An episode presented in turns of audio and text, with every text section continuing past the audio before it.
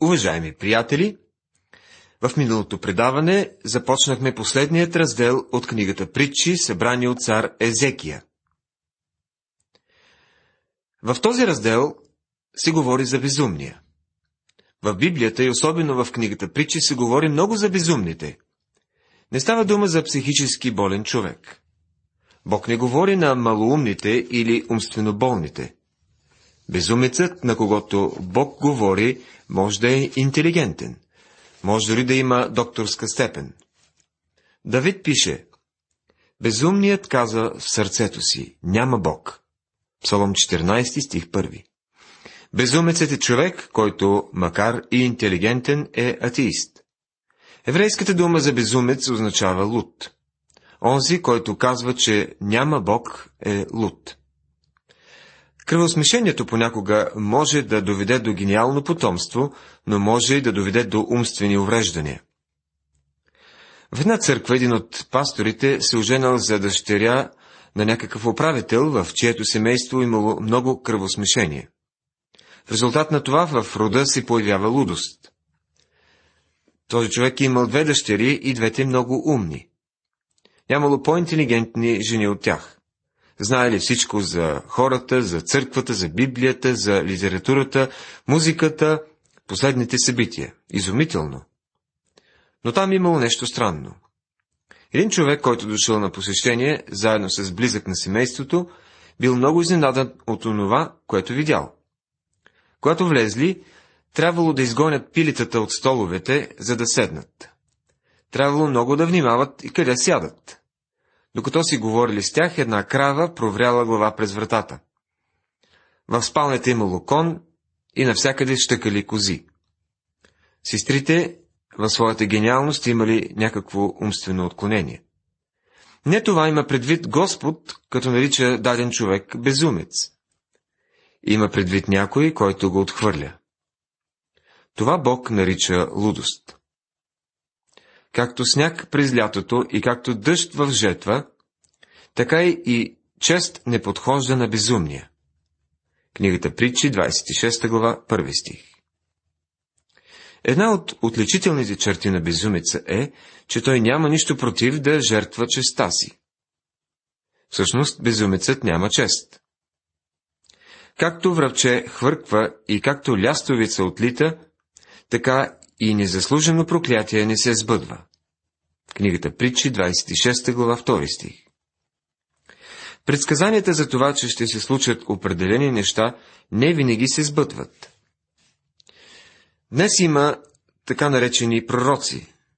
Те непрекъснато ни казват какво ще стане в близките години. Някои неща може да се сбъднат, това е факт, но те не черпят информация от Бога, защото в други случаи грешат, а Божият пророк никога не греши. В книгата Второзаконие, 18 глава, 20 и 22 стихове се казва това. Чуйте третия стих на 26 глава. Бич за коня, юзда за магарето и тояга за гърба на безумния. Конят и магарето могат да бъдат дресирани и ще се научат на нещо. Но единственото, от което разбира един безумец, е здравата тояга. Не отговаряй на безумния според безумието му, за да не станеш и ти като него. Отговаряй на безумния според безумието му, за да не се има мъдър в очите си. 26 глава, стихови 4 и 5. Често атеистите използват за критика и този текст. Но тук няма никакво противоречие, приятели. Тези две притчи просто ни разкриват две възможни реакции спрямо безумния. Така е в живота. На някои се налага да отговаряте, на други не. Трябва да се вземе решение.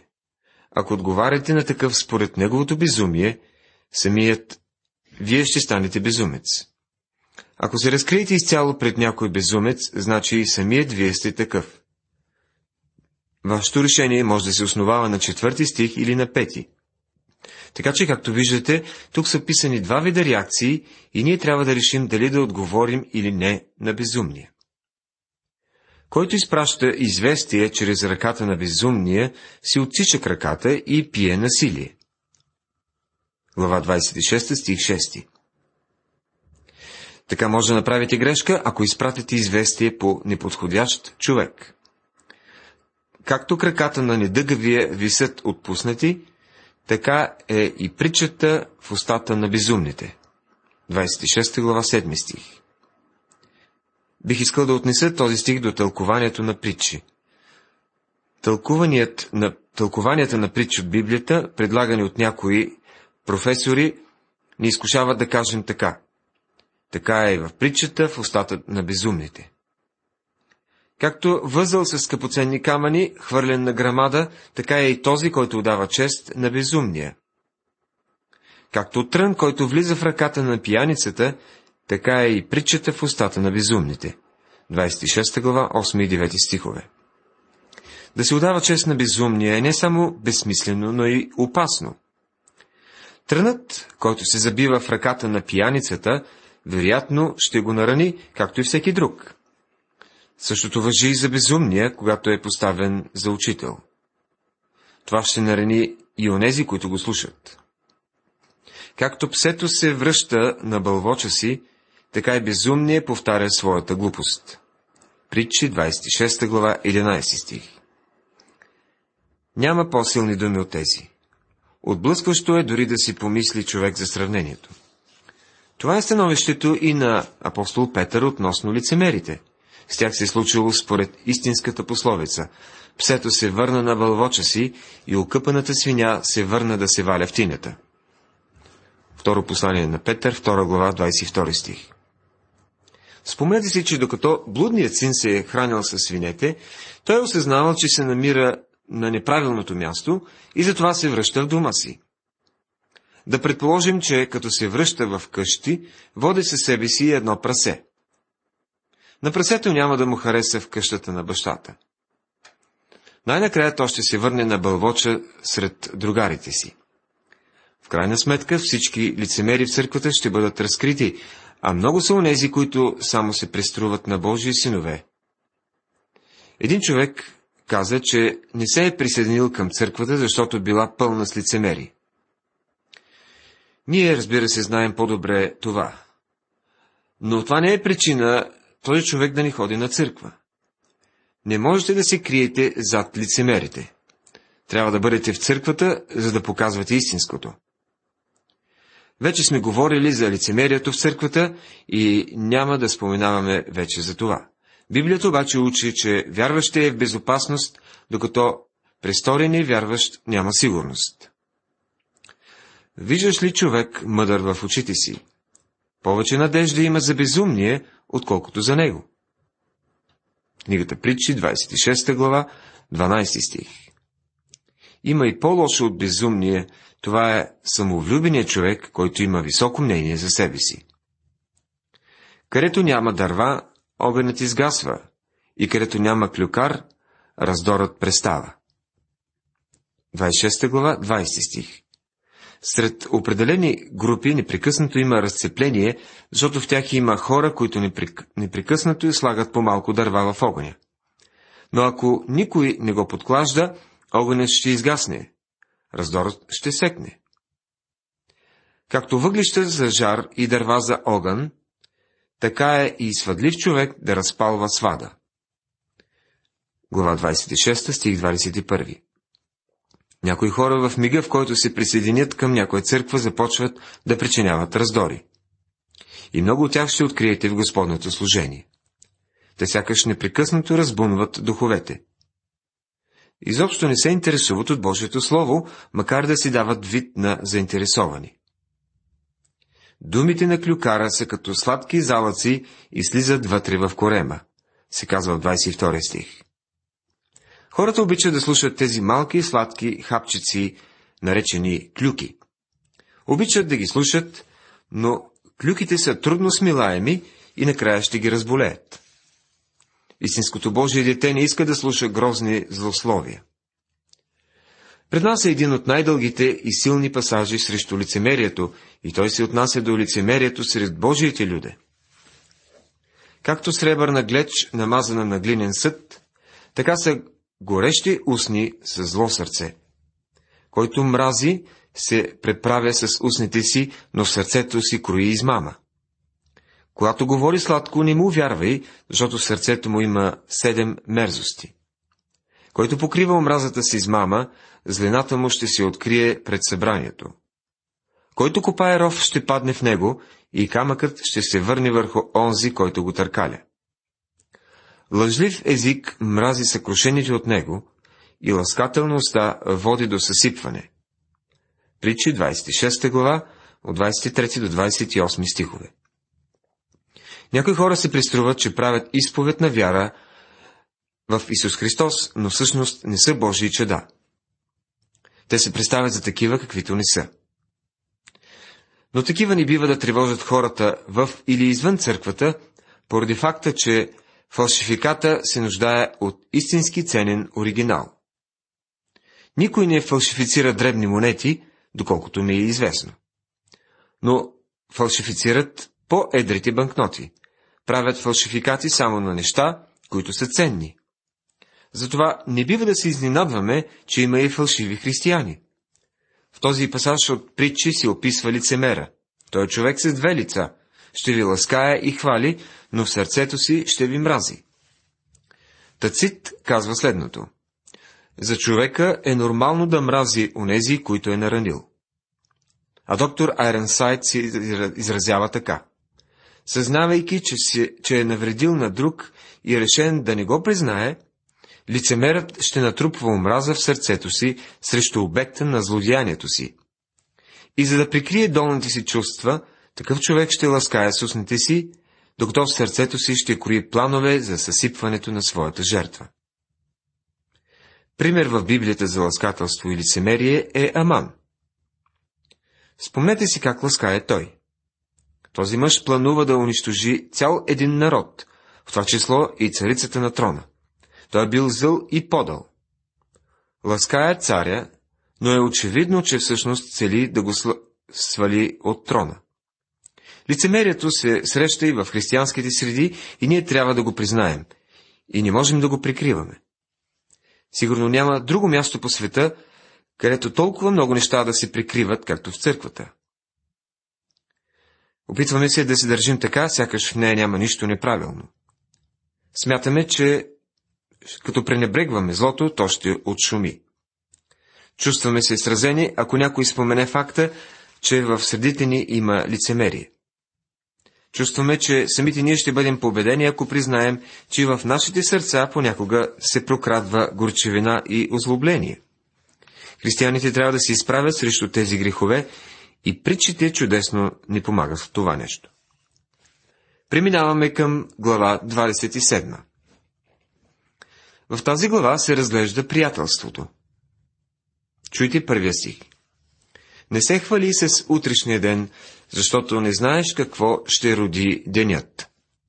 Книгата Притчи, глава 27, стих 1. Философията на отлагането е добре позната на всички ни днес. Тя отлага за утрешния ден онова, което може да се свърши днес.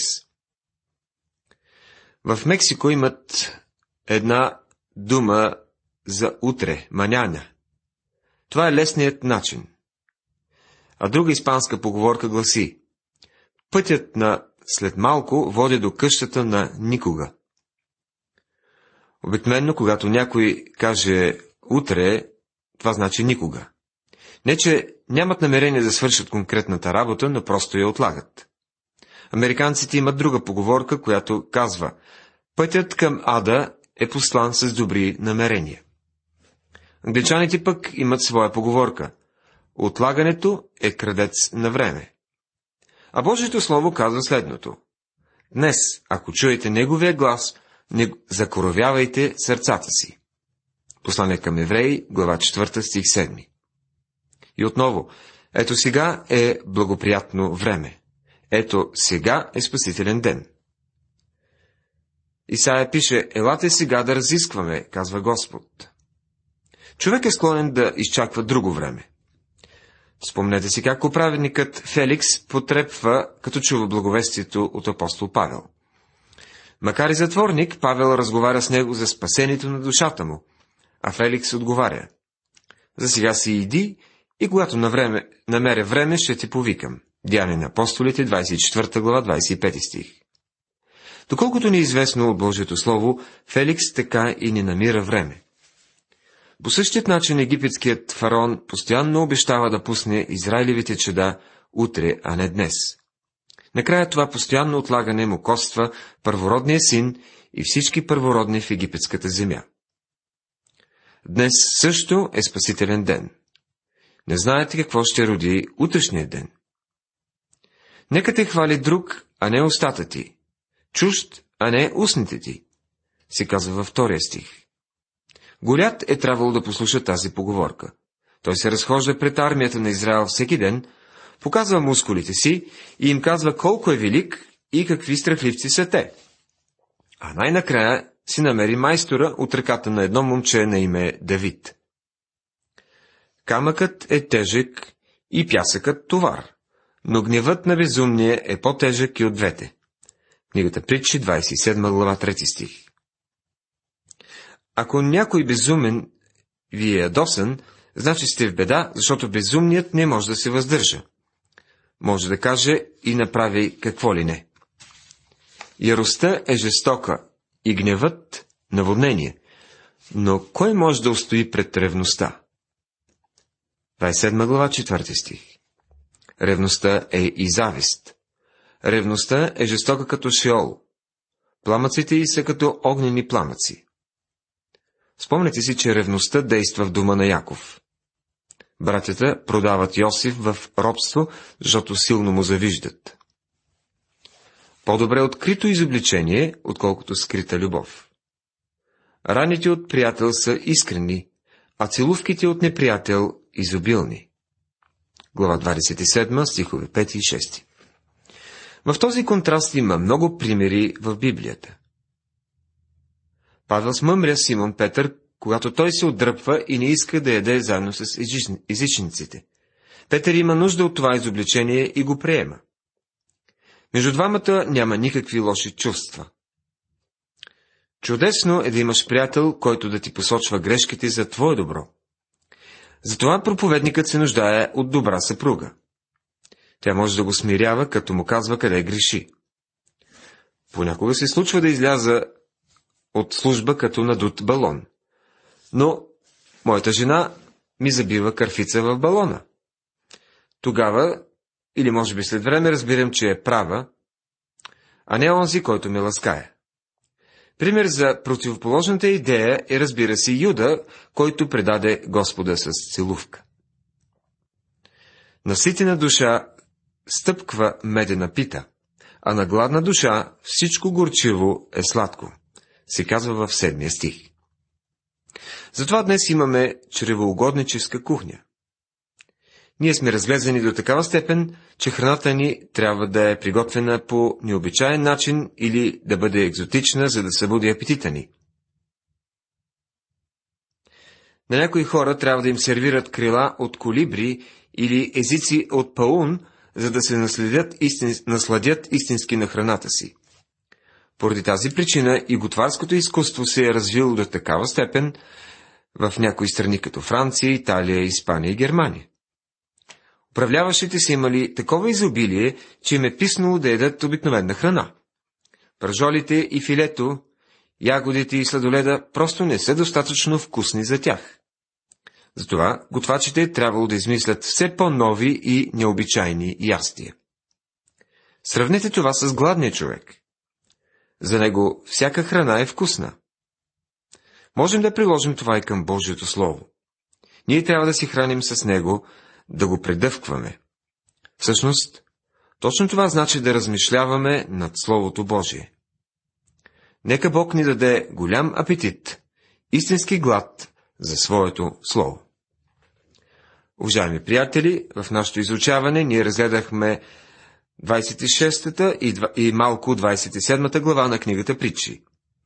Това са мъдрости за приятелството, така че нека се възползваме от възможността да затвърдим нашите добри връзки. Бог да ви благослови!